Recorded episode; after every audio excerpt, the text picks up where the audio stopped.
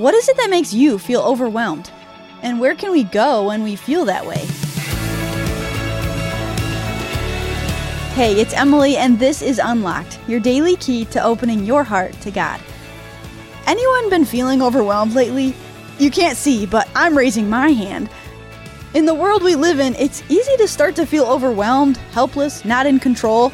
So, what can we do when we start to feel like that? What does the Bible tell us we can do? Today's story is going to help us out with this question. It's a devotion written by Bethany Acker, and it's called When I'm Overwhelmed. What should I do? What if this doesn't turn out? What will I do next?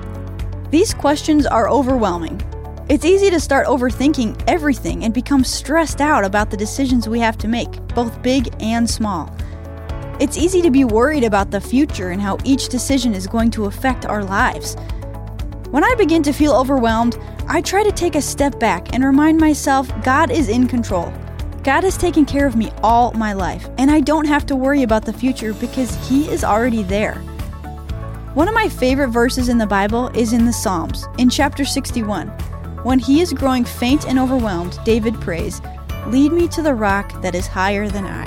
That rock is our Lord and Savior, Jesus Christ. In Christ, we are never alone. We don't have to be afraid, even when a lot is going on in our lives, even when we need to make decisions, or even when something goes wrong, we can still trust Him. When we get overwhelmed, we can run to the rock that is higher than we are. So let's talk about this. What makes you feel overwhelmed? If we read Matthew 28 20 and John 14 15 through 17, as Christians, why are we never alone? In Christ, we have a family of brothers and sisters who also know Him. We are not made to walk alone, especially when we're overwhelmed.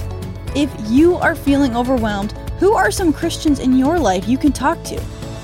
And the verse I'm going to close with is Psalm 61 2, one of my all time favorites.